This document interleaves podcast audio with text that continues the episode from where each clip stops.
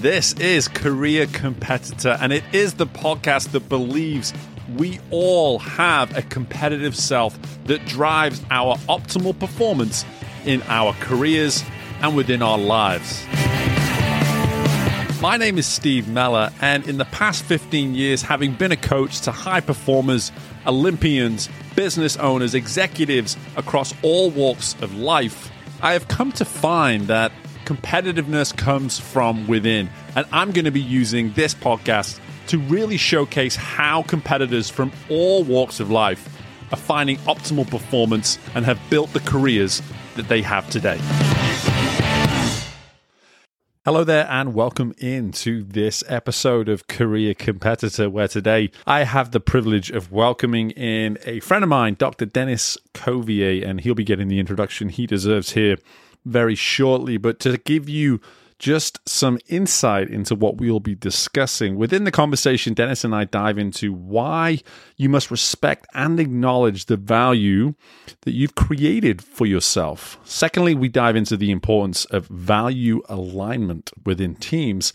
And finally, we cover how resilience is built by a willingness to stretch beyond your comfort zone. So, all of this and more within the conversation today. And for anyone who is curious to go and learn more about Denis and the work that he's doing, please head to drdeniscauvier.com. That's drdeniscauvier.com, where you can learn all about Denis's offerings, the 20 something books that Denis has authored, all the variety of things that he has done over almost four decades now of business consulting. And I'm just excited to dive into this today. We're going to cover just enough so we hit every single desire that you may have as an avid listener of Career Competitor. So without any further delay, let's welcome in Dr. Denis Cauvier to this episode of Career Competitor.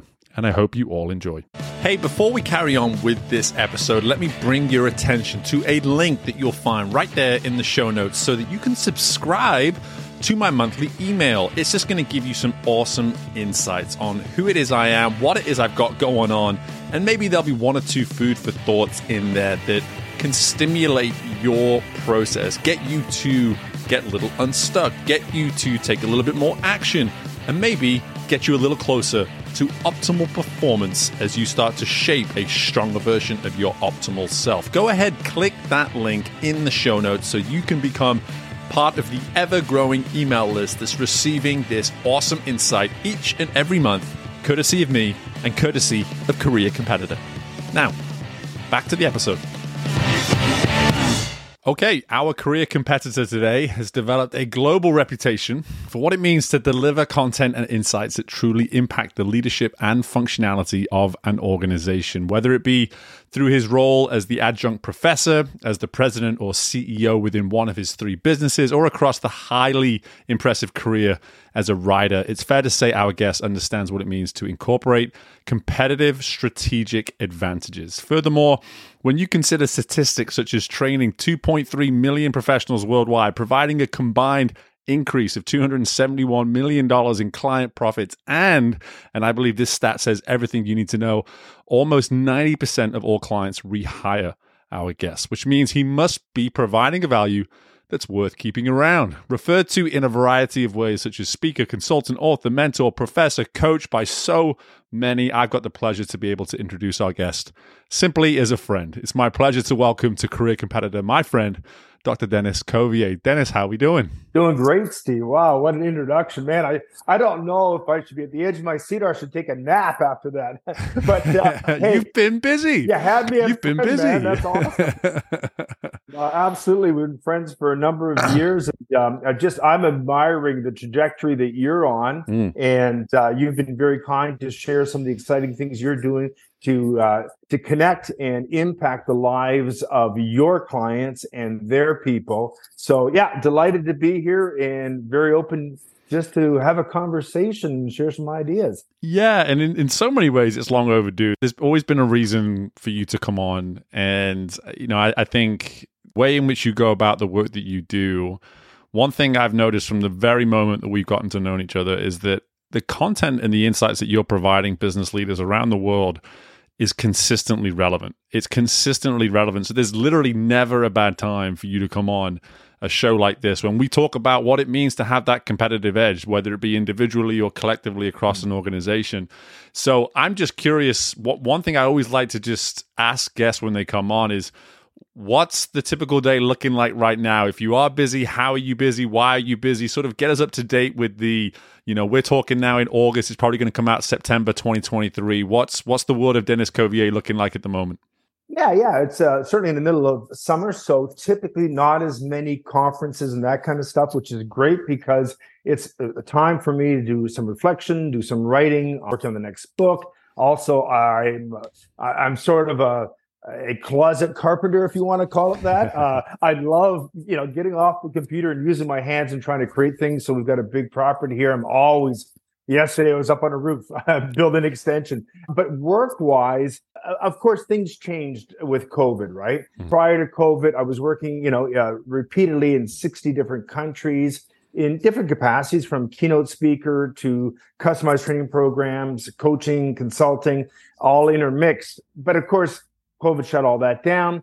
There's been a lot of work in Canada, where I'm based out of, lots of work in the States. Uh, very slow in the international. A lot of those countries have been reticent to open up their borders. They're opening the borders now. Things are ramping up. It's the hockey stick. It's taking off. Portugal, Spain, Owaka stuff, Middle East, all coming in this fall. So tons of stuff going on.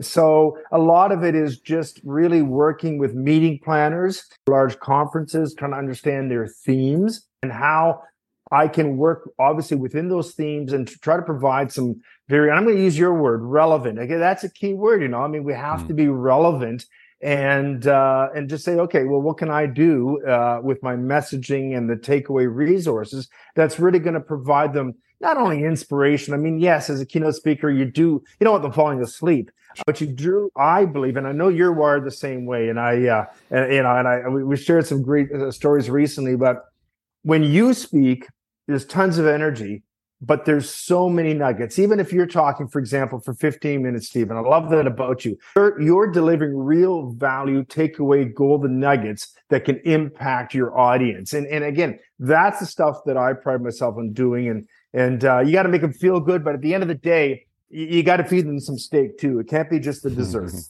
Yeah, I love that. I love that, and I appreciate it too. And I'm gonna have to keep you to like maybe just two or three compliments for the the host. The host, does, I'm not here to be complimented. The guest gets the compliments, not the host. yeah, it's all good, but uh, I know there's just a lot of synergy in how we see the world, so that's cool. 100. percent And and so I love this because it allows me to get right to something I wanted to cover, which is the you're an hmm. educator at heart. Like you, Dr. Denis Cauvier, it's right there in the title. You you do some part time uh, professor work with a couple uh, two two different universities. Three. Is that right? Yeah. Three. Yeah. yeah, three, three. So again, you have this natural urge, let's say, to be there to educate, be there to inspire, be there to encourage. I'm just curious because I've never quite gotten the the genesis of this whole journey that you go on, and I would love to start there. Is when did you maybe first notice that there is this true natural tendency? It's like, hey, not only do I want to be in the room, but I actually want to be the one who's maybe getting the attention and being the one heard and being the one who's right, actually right, influencing right. these people in the room too. 12 years old is the answer. and put some context around that. So I'm a martial artist. I've done martial arts for many, many years. Started doing judo. And at the age of 12, been in judo for about probably about a year and a half of that time. And as you know, with any of the martial arts, you go through the various belts, your ranks. And one of the things that's expected is that as you go through the ranks, you get to certain color belts, you're now expected to be able to teach others. And mm. in fact, as you get to more senior belts, that is also part of what you're being graded on is not just your ability to do, but your ability to teach others. And I found myself at the age of 12 working with some adults. Of course, there were little wee kids that started. There were kids my age, was teenagers, but there were literally several of the judoka, the judo students were ages of my parents. I didn't have a hang up on that. Some people did. You know, they thought, you know, who am I? And I was reminded by my sensei at a very young age, said, Denis, you know, the parents, these people that you're that you're working with, they know way more about life. They know way more about so many things than you know as a kid. However, look at the color of the belt.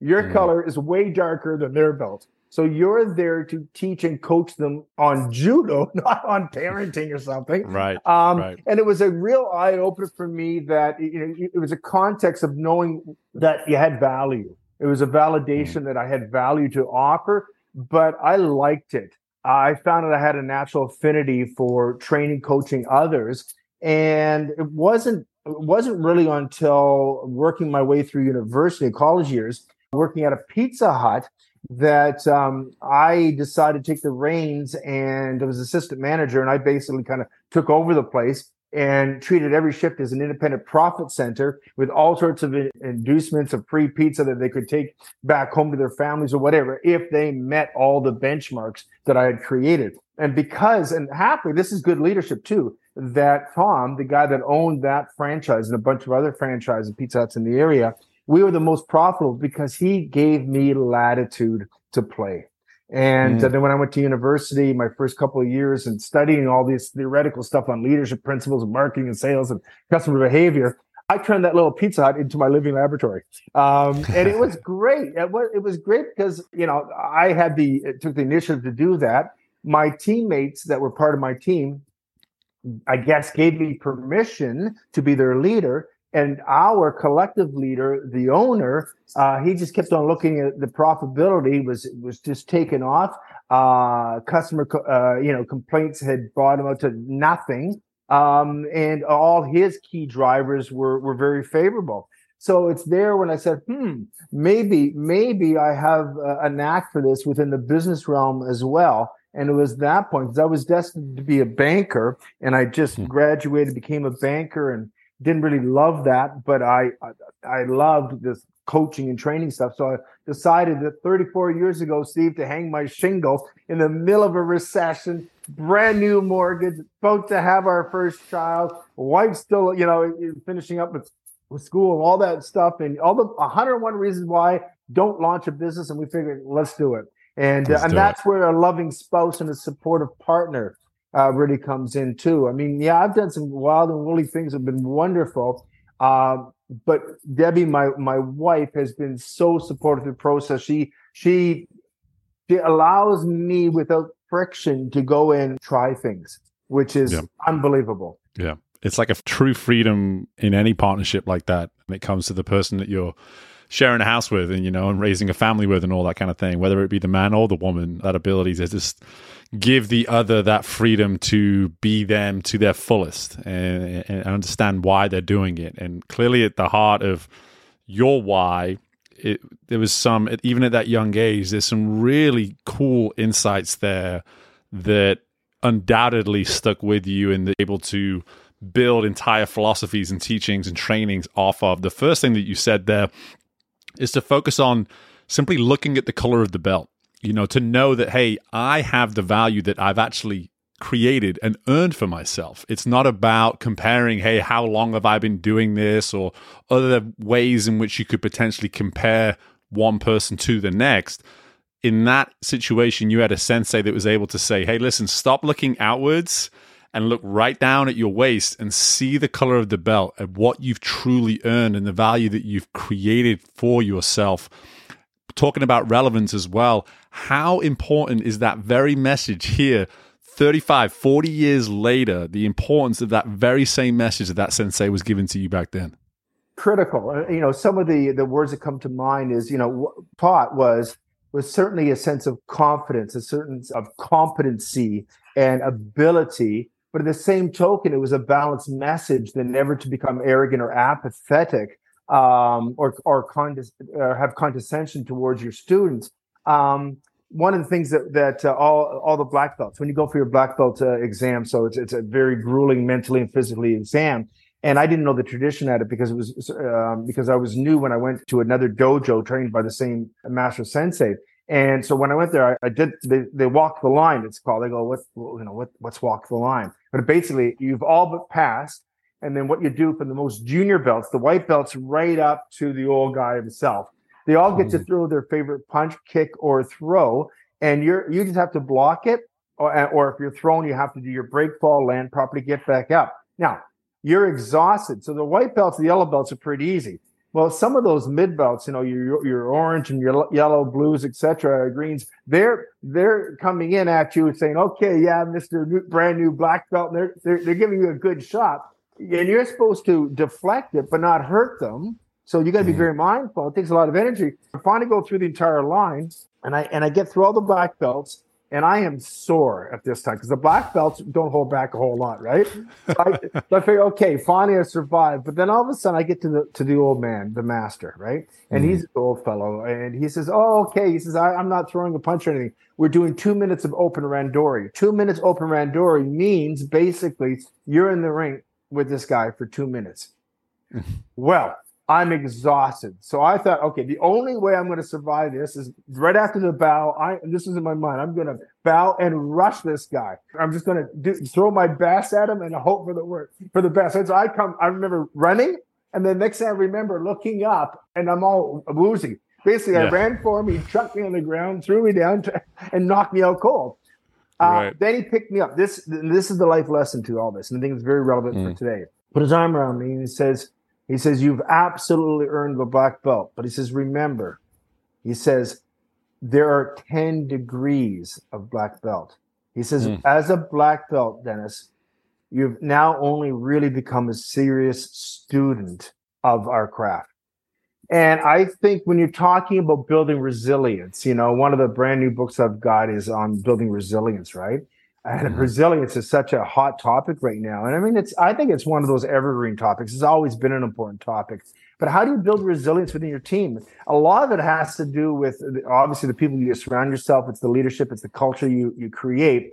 But it's also that, that ideology of having confidence to be bold and go try stuff and try to punch above your weight class, but never become arrogant or apathetic or, or think you know it all remember that we're all a bunch of serious students. When you have that, because again, apathy, apathy is when you just don't care, and arrogance is when you think you know it all. Well, mm-hmm. these are the kiss of death uh, to any individual, any team, any organization.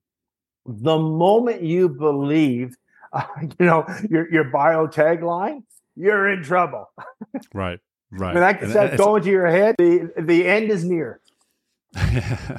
it goes back to so much of what this show is about, the work that I do, you do, and what truly epitomizes why people even have and establish a growth mindset is where is your curiosity? Like where where are you on that curiosity spectrum? Right. Because if you are at either ends, as you just acknowledged there, when you're at apathy, when you're in arrogance, you're really not curious at that point. You've decided that there's no information for you to obtain. And with that being said, you, you know you've already taken us there to this this new book uh, on resilience, and I definitely want to go into that here in a, in a moment. Sure. But one other thing that you mentioned there, back with the martial arts story, was that when you get to certain levels, you're expected to teach. Mm-hmm. And you look at corporate America, you look at the global industry that is any business.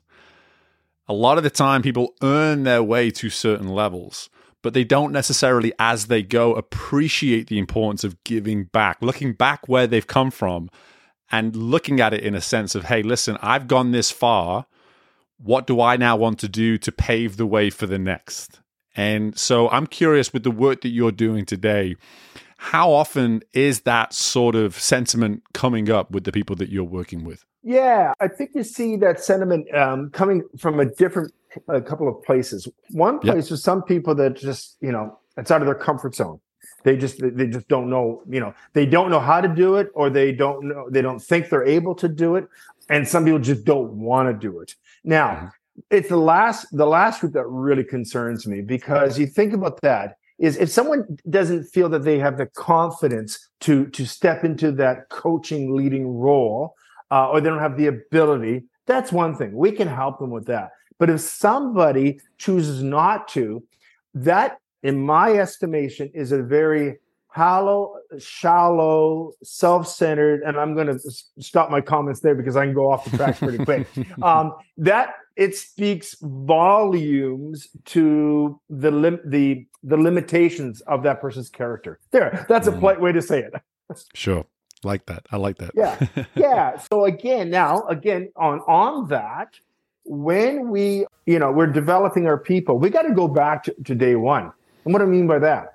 Well, unless you inherited this team, at some point somebody hired this person. This is where I think a whole lot more attention needs to happen on not just hiring for the position, but hiring for the future they say hire for attitude and train for competence, not the other way around. Now, again, if I'm going for cranial surgery, uh, neurosurgeon, I'd like someone that was in at least a couple of days in medical school, as opposed to just I I can do attitude, right? I mean, this can be overdone. But I mean, right. if you're talking about building resilience and really moving your organization su- uh, successfully, you know, I want to look at some of those softer issues. I, I want to look to what extent is someone truly a team player? Does someone naturally have a sense of true gratitude and enthusiasm? And to what extent are they going to be a catalyst within the organization uh, even at the most junior positions, just through how they act? Are they going to be the spreader of, we're all going to spread viruses. Is it going to be the virus of mediocrity, of scarcity, of we can't do it? You know, that's not my job ideology, which is toxic. Or is it going to be a, a can do? Let's give it a shot. Hey, you know, even some upward praise. Hey, boss, that hmm. was amazing. Could you teach me that without sucking up at a sincere? Again, this is the stuff that I want to see in, even if it's not totally define with the person. They may be awkward with it, but I want to see evidence of the true character and that character being in line with the core values. Um, value alignment is absolutely essential. And if you say, if you claim as an organization that you have a, an agile, you know, culture, in a culture of innovation and resilience, is that who you're looking for? Are you pre-testing that? I have programs on how to pre-test for that, how to actually interview for that, what kind of questions, what to look for, how to set the interview up, deliberately stress producing and resilience evoking questions during the interview. There's so much that can be done. Even though someone say, well, that's overdoing it. You know, we're just hiring, you know, an entry level position. Well, if well, let's go back to what is it your what is your brand promise? If you're if you deem to be, I'm going to throw some HR buzzwords, an employer mm-hmm. of choice, mm-hmm. you can have a career from us. We promote from within. Well, if you do any of that stuff, and that means you should be taking junior people, and eventually they should be so engaged that they want to stick with you for a good chunk of their career, if not all their career, and they should take on more areas of responsibility and eventually be getting into leadership roles. Well, if you haven't looked to see if the preconditions of that leadership is present, you may be faced with a real issue. Mm-hmm. It's the, the this sheer notion of value alignment immediately. What I love about the term is that yes, of course, at an organization, this should be essential. All parts of the process of going from recruitment to hiring to onboarding mm-hmm. to everything and anything that comes after that. But at the same time, what it does is if you're preaching that sort of a thing, individuals then have the opportunity to look in the mirror and say, what are my values? How am I aligning myself? It, it, take, it almost puts a little bit of ownership and accountability on the individual as well. As I'm hearing you mm-hmm. sort of talk through this, you know, I, I speak about buy in now and this concept like people always talk about how do we assess buy in daily? It's like, well, you actually sold buy in when you recruited the individual. So it's about honoring and respecting the buy in. It's not about, seeing it increase and improve. The engagement is what they're actually talking about. You're talking about disengaged employees that need to become engaged. So here you are saying, like, through this process of getting an individual to come and work for you, there's an opportunity for you as an organization to look in the mirror and say, who are we? What do we stand for? And how do we continue to invest in the strengthening and the growth of that? And then how do we recruit that into the organization to make sure we don't have those inevitable gaps and disconnect that will come down the road otherwise. Yeah, absolutely. And here's where uh, there's some pushback in mm. the world, and I want to address yeah. that. So a Please. lot of people will say, in theory, sounds great. However, Denis, have you read any newspapers lately or listened to any podcasts? You know, it, it, there's a war for talent out there. There's a you know, there's a very tight labor market. I don't live in a cave. I know what's going on. But here is the solution to this, and it sounds a little little contrarian or counterintuitive. One of the things to do is if you're looking to fill some more vacancies, do not lower your expectations or your standards. Do the opposite, raise them up. Now, people go, Denis, that's nuts. we can't even when we're lowering our standards. You know, uh, the, the, our new standards is if they can fog up a, a mirror, they're in. Uh, well, you know, you do that, you will live to regret that. Uh, mm-hmm. several reasons why. No, number one, if you are really that desperate and you're going to pick anybody, you know, the bottom of the of the proverbial barrel, if you will, you are going to be very frustrated with that individual. There, mm. there are going to be attitudinal issues, and you know. Uh, let, let me just share one thought on this. When you're dealing with a performance issue or or something that's not meeting expectations, it boils down to one of only two things, guys. It is either a training issue or it's an attitudinal problem. When you when you pare it down, and I've got this this assessment of ten logical questions like a decision tree, right? It says, okay, mm-hmm. it will expose. If you have a, a focused conversation with any employee and they're falling short of expectations, either it's a training issue, then great. It's a training issue, you've identified, then train them. Problem goes away. Or it's an attitudinal problem or challenge or blockage or whatever you want to call it here is the reality, guys, that no amount of money and training and development will ever solve the issue until you resolve with them. Ultimately, they have to resolve that attitudinal blockage. And if you cannot get beyond that, then you got to part, just cut your losses and part ways. Uh, mm-hmm. One of the fallacies is where organizations keep dumping smart money into training when it's an attitudinal issue. Now, mm. it's a training issue, easy to solve. So all this to say, okay, so you've got the challenges if you've hired the wrong person. Now, not only will that person not work out, that they're probably going to do a whole bunch of expensive things that are, you know, it's the learning curve is going to be much longer. They're going to make mistakes. They're going to take off customers. They're going to have a negative impact on, on their co-workers that not only are you probably going to have to replace them and go through the whole cycle again, which is a pain, but also they're going to negatively impact their coworkers. Study mm. after study after study says this very clearly that the number one reason why people do not leave an average paying job, it's the nature of the people they're stuck to work with, not the nature of the job itself. It's a fact. So by lowering your standards, you're also sending a very pervasive message to all your local teammates who have been working, who have been engaged, have been putting in their effort that basically that you do not value them. Yeah. You're, you're, you that, are, sorry, go ahead. No, no, you finish your thought. Finish your thought. No, I was just going to say you're you're actually compounding the issue now. So what you're doing is not only do you have that original uh, hire that's not working out, but you're bringing a toxin into the workplace. And uh, in fact, Yale University recently uh, released a stat, fascinating stat, that out of a team of five people, if there's only one toxic pe- a person out of a team of five, that your top performer, this is the one you want to hang on to, your top performer, if they have to spend more than an hour on average day with that toxic person on a team of only five people, has a 59% probability of leaving the job. Why? Mm. They're a top performer. They can go get a job anywhere. Think of the damage to your organization. So what you got to do, in my estimation, is you got to rise your expectations. Yeah, you, you absolutely. Got, and, and, by communicating that, you, are going to actually. Yeah. Here's the point: there's not a ton of people that are unemployed right now. In fact, the people that are chronically unemployed, you want to hire anyway. But there's a mm. whole bunch of passive job seekers, people that are gainfully employed, good workers that they're just looking for a better opportunity. And I don't mean necessarily mm. more money. I'm talking about a, a more proactive uh, employer that will make the wise investment into their people. Mm. This is, if you super serve your people, it's like customer service. What's your best form of, of advertising? Word of mouth. What's your best form of advertising as an employer choice? A choice? It's employee referrals. It's word of mouth. Guys, we don't own our brand. We know we, we throw our brand up on our website and go, our mission, our brand. BS. Hmm. Our brand is not what we say it is. It's what our clients and what our employees say it is. And that is an earned thing.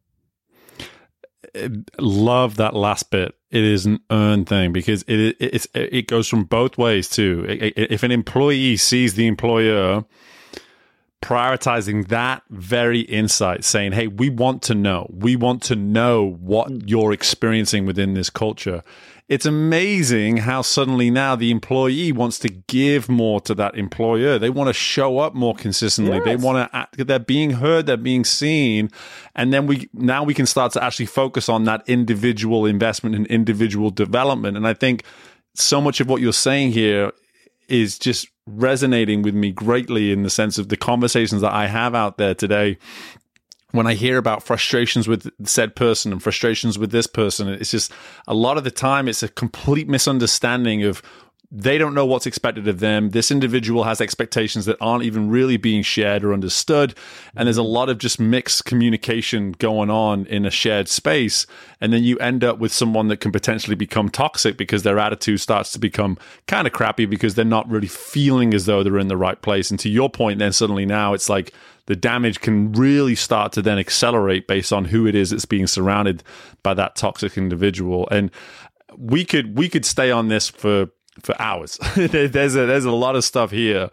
But with us being in this space of just sort of individual development now, mm-hmm. I now want to bring it back to this new book of yours around business resiliency and just the, the resilient mindset, the resilient individual. You know, my background in sport, I could I could pick them out in a lineup. You know, anyone that showed resilience daily, I was like, let me coach them and let me coach them all day because I know that no matter what I throw at this individual, mm even if it's too much at times, they're going to find a way to even communicate that very sentiment. And I'm going to respect it more because I know how they handle the adversities that I consistently throw at them. Right. I'm just curious, just based on the genesis of the book, the premise of the book, etc. Talk to us firstly about the book. I'd love to just hear about the book to begin with, but then let's maybe dive in a little bit to this whole concept around resiliency as well. Absolutely. So the book uh, a good friend of mine, uh, Dr. Natalie Beauchamp. So Natalie is a chiropractor. Uh, she practices up in Ottawa, Canada. She's also a speaker. She's done some executive coaching and that kind of stuff. Uh, and just a dynamo, just a very, very bright lady. So um, we were talking about some ideas, and uh, the notion of hormesis uh, came up. Now, I'm going to describe what that means because some of your listeners may not know what hormesis means. But the title of the book basically is about building unshakable business resilience, and the subtitle is really, in a sense, of how to leverage hormesis uh, essentially for the wealth of your business and the health of your people.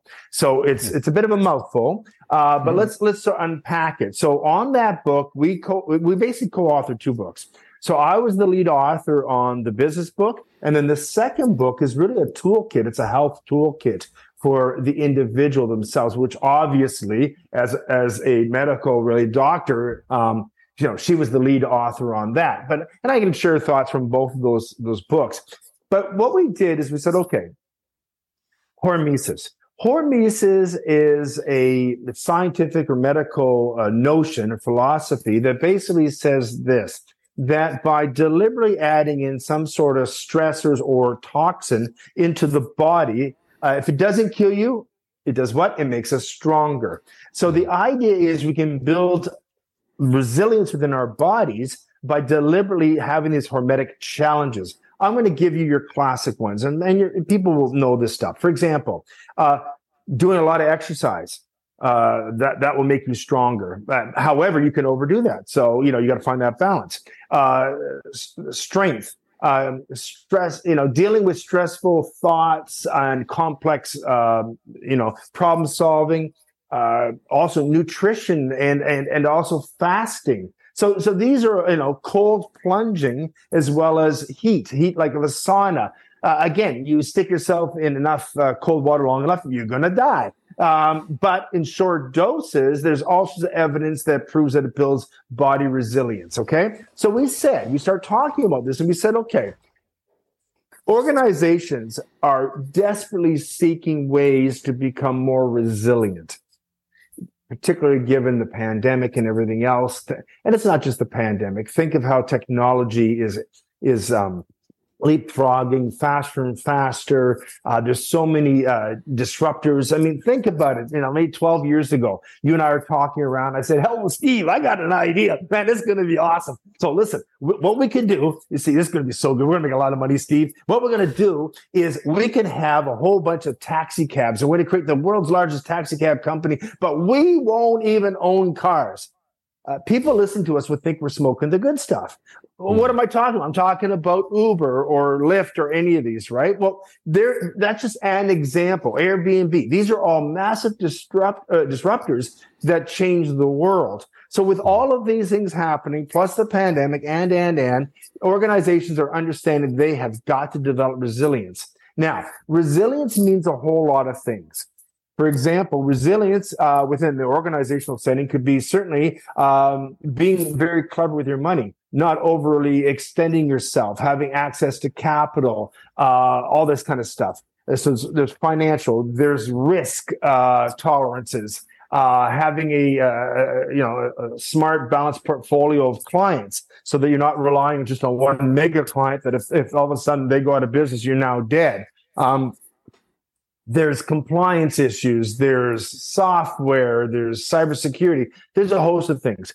That's not what the book's about. Um, the, my common area, uh, let's go back to my martial arts days, uh, early days. What I absolutely loved and, and what gets me up in the morning, you know, you said, what's your day look like? Any day, this is most days, any day I'm up there and I'm making a human connection and I am offering up human uh, generated and human driven solutions that are going to move organizations forward that's what gets me fired up. In fact what i like to say is i provide what i call what i would call the high impact low cost people driven solutions. Whether the challenge is we're losing our sales or we want to take advantage of a new uh, market penetration thing or we've got high employee turnover or we don't know how to attract retain or develop whatever it is to me, the answer is, and I'm not knocking software, I'm not a- a- knocking investing in that new conveyor belt or whatever, capital equipment. But at the end of the day, if you do not have your people firing on all cylinders, none of those investments will you be able to capitalize on and get your return on investment. So mm-hmm. I'm always looking, and I pride myself in finding very incredibly cost effective ways to leverage people efficiently not just to get the ROI out of them, but to also have them become truly enabled, engaged members, long-term members of the organization that that that pour back into, go be above and beyond what the expectation is, and, and really become part of the solution moving forward. So, so the book takes that mindset. It's what are the things you can do within your organization to how do you attract these people first of all? How do you pre-screen them? How do you how do you uh, you know you used the word earlier onboarding. What do you, mm. what can you do uh, to get these people to accelerate the learning curve reduce uh, turnover reduce absenteeism reduce conflict uh, increase profitability enhance safety? All of these benchmark things that we can measure uh, and do it in a way that's going to drive resilience. How do how do we actually make an agile workforce that that leans into don't just capitulate and puts up with uh, elements of agility, but leans into it and says, "Man, this is where I want to be. This is where I, I, I you know, I, I plant my flag right with this organization. Why? Ultimately, I call this cause alignment. Earlier, I talked about values alignment. Hmm. Cause alignment is when you take to the next level. Now you're living on purpose.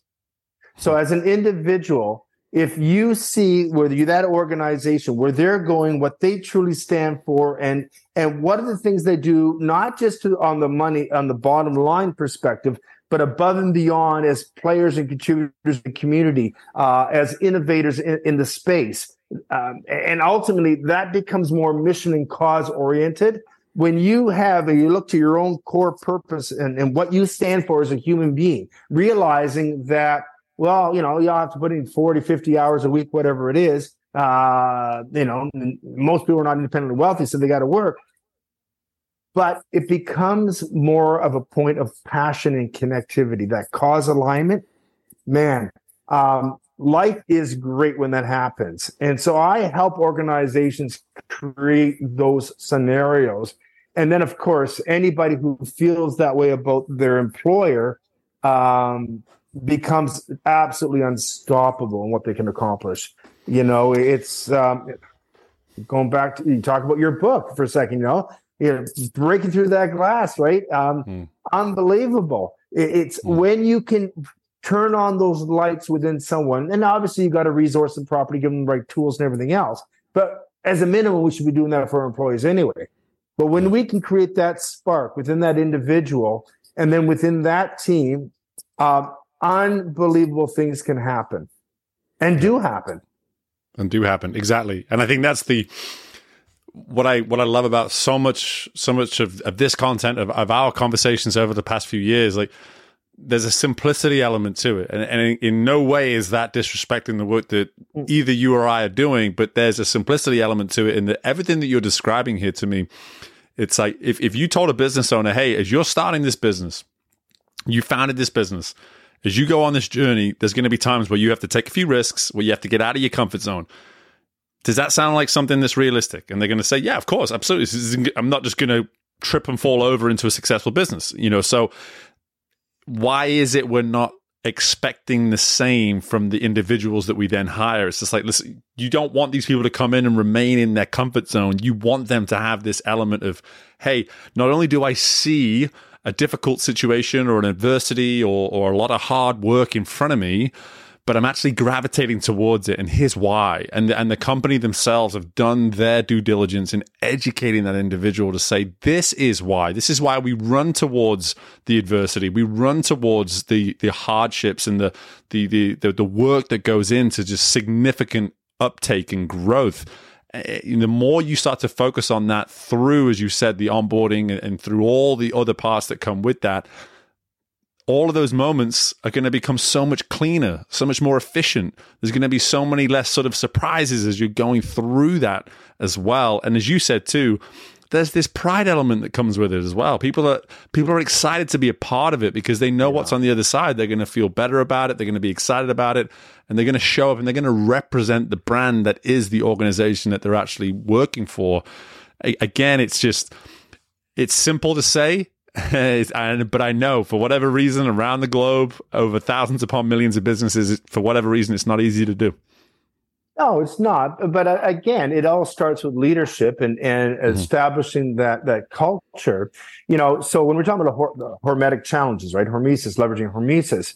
You know, I'm not talking about okay, let's let's go to the lunchroom and we're going to poison their soup and you know it's going to make them stronger, or we're going to so stress them out. I'm not talking about that, but you know, in our in, in the book, we don't actually refer to it as like a bunch of stressors per se. We're more we call the term stretching. So it's mm. about stretching beyond comfort zone. One of the absolute most challenging limitators within the workplace is comfort zones. Uh, and that can be described as well, we've always done it this way, or it's not my job, or how, however you want to mention it. But, but it's, by extension, it's all meaning the same thing is that we have created a neurological habit uh, that becomes a, a, bit of the old school broken record. You're stuck in that groove. Now, the moment that happens is not only will people not see a tsunami that's that's a real risk heading towards them because they're so complacent into that groove um, that they won't even see it, let alone come up with some creative ideas on, on how to deal with it proactively before it blindsides the operation. So it's this kind of, of thinking. And again, I, I don't want to make this sound like this this podcast is all about recruiting people or the selection process, but you have to start with, with very strong people. Now, you have who you have within your existing team. I'm not suggesting you get rid of them all and rehire. No, there's existing uh, leadership things that you need to do to develop your people. But every time you have a new person, you definitely want to raise the bar. So, for example, you want to look at to what extent are, are people willing to come out of their comfort zone. So you can ask them. I mean, you know, typical questions that and that some employers might ask is, um, "Are you are you uh, open minded for new things?" Yeah, sure I am. Uh, how do you you know how do you handle stress? Super duper, great. Next right. question that sucks. That's horrible. Yeah. You know, you got to you got to dig, right? So, other yeah. a, a, different approach would be, for example, something like this. So, so, Steve, you know, you're applying for a job. The team, you know, just to share a little bit with you, Steve, is that um, pretty dynamic team. There's a lot of, you know, sometimes you'll be working on a project, and then all of a sudden, one of the engineers or somebody's going to realize that no, no, That's not going to work. So you got to literally pivot. All that work seems like you're throwing in the garbage. So so Steve, how, how do you deal with that? And then so Steve answers, and then and I say, well, that's awesome. Uh, Steve, give me an example uh, of a of um, a specific thing that happened to you that, that that relates to this. What did you do about it? Well, and then I ask you, well, what frustrated you about it? And I dig and I dig and I dig. So in other words, I look at the nature of the entire team, the whole organization, and also the nature of the job. And I say, okay, from a resilience perspective, what are the human characteristics that I am seeking? And then I am looking at real, um, I'm looking for evidence that this exists. Uh, So uh, I can see it in the in the covering letter. I can see it in the resume. I can see it, uh, and I'm actively seeking it during the interview. Uh, I also am a huge advocate of going out and doing reference checks. I want I, I, will pose very specific questions about certain you know problem solving or whatever you know innovative thinking or or dealing with failure or whatever you want to call it or or disappointment if you don't like the word failure.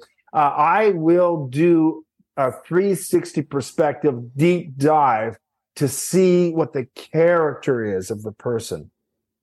Hmm. so important. Absolutely I mean, critical and and just what I've loved about all of this that you've kind of taken us on here through this through this episode is that you could easily be listening to this and hear it through this lens of just organization, company, teams, groups, etc. But every single one of these insights that you provided in that area is equally, if not even more important for the individual as well. Absolutely. And that, you know, when you talk about resilience, it's all about individual resilience. I love this notion of stretching beyond the comfort zone. Again, it, what it does is it certain word I've, I've always been an advocate for words and, and that word immediately comes to mind I, I, just think of myself right before i'm about to go for a run and the, the 38 year old steve is not the 18 year old steve and, and that stretch is it's not a nice stretch it's, it doesn't feel good but then the run itself is more difficult than the stretch that i started the run with and then the run actually then takes me back to that stretch when I'm done to stretch again. And lo and behold, stretch is a little easier because I've just come from a much more intense run. My body's a bit more warmed up. I've been challenged a little bit more.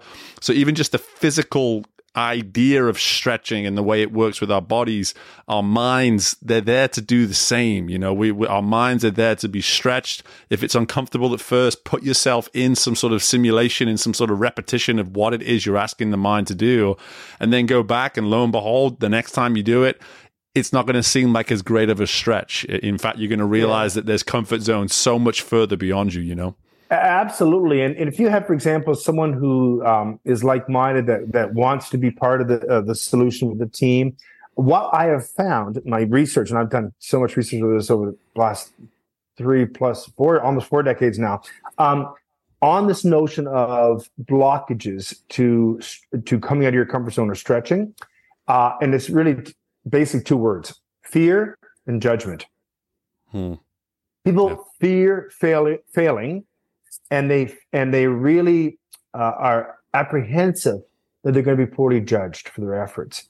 Hmm. So one of the things is when we're looking for people, we want to find people that are strong enough that don't crumble, that that are self starters, uh, and aren't as as let's say soft. Um, but secondly, we also want to create an environment that allows people. In fact, I, I use the word failure because people know what I'm talking about, but I don't even like the word failure. Uh, hmm. Well, I'll call it as a, you know a missed uh, you know perspective, um, a disappointment, or alternative results. Uh, hmm. Why?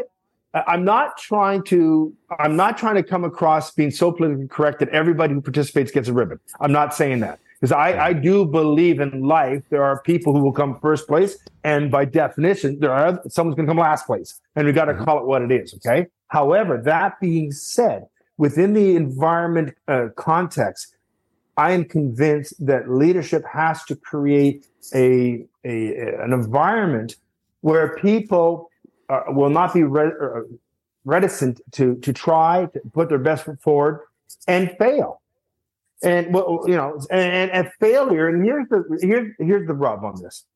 It's only a failure if we didn't learn from it. Exactly. I mean, think think of it. You know, an effective salesperson. They're going to try all these different closing techniques, and they're going to keep going back. And they tried this, and they tried that, unless they you know, the, the client changes the, the, the locks on the door uh, and says, "Go away! I never want to talk to you." But that right. frequency of contact, that frequency, and on in building the relationship and listening to find out what the real client's real needs are, and repositioning, and finally you make your sale. So somebody who could have been observing that uh, as an apprentice type uh, salesperson say failure, failure, failure, failure. No, it wasn't failure. Mm-hmm. This is active learning until eventually you get the desired results. Yeah. So I know that any organization that creates an environment of active experimentation while learning from it and sharing these best processes and, and, and techniques and ideas and lessons learned, these are the organizations that will do exceedingly well in these most turbulent of times that we're going to be heading into. They mm-hmm. will flourish. Yep. And that for me, it's just funny and it's very again, I don't mind sometimes just saying, Hey, I'm I'm pretty good at something like this. And and so for me, people have come to me in in the last two years as I've built what I've built and I've done it in the length of time I've done it and again, I'm not I'm not anywhere near being a, a global thing or, or anything like that, but I'm far enough along in this process for people to notice what I'm doing and come in mm-hmm. and say, "How have you done it so quickly?" And for me, it's just that belief that there is no such thing as a failure. The day I fail will be the day I go downstairs to my wife and say I quit. You know that right. that will be the day that I fail, and, and, and, as far as I'm concerned, that day is never coming. So for for for where we are at this point in life, as individuals, the, the more we can find and do the work to notice, even if it feels like a failure in the moment, how can you do the work to find that one thing that you can take from it that gives you just enough of an insight to realize that this wasn't in fact a failure, that it was in fact a lesson, and there is in fact an opportunity for you to grow and build and just keep moving, even if you feel like all momentum's lost, just to reestablish something. And the fact is, Denis, man, I, you, you're, you're going to have to come back on because this we're to put a pin in this conversation right here and we're to do this again maybe six nine 12 months from now and and just continue the conversation. Because as i said earlier at the beginning there's something about the word that you do that will always be relevant. And, and i think there's always going to be something going on whenever we talk within the current climate that meets something that you offer and, and your expertise and gives us a great reason for you to be on. But before I let you go, I have to ask you this. I ask this question just about with everybody these days. The word in this show, competitor, it's right there in the title. Mm. And then when you look in the mirror and you think Denis Cauvier, the competitor, how would you describe that part of your personality? I'm a caring, compassionate competitor. I am. Mm. I am competitive. I'm. I am a goal setter. Um, mm. But I compete more against myself than anybody else, t- to be honest.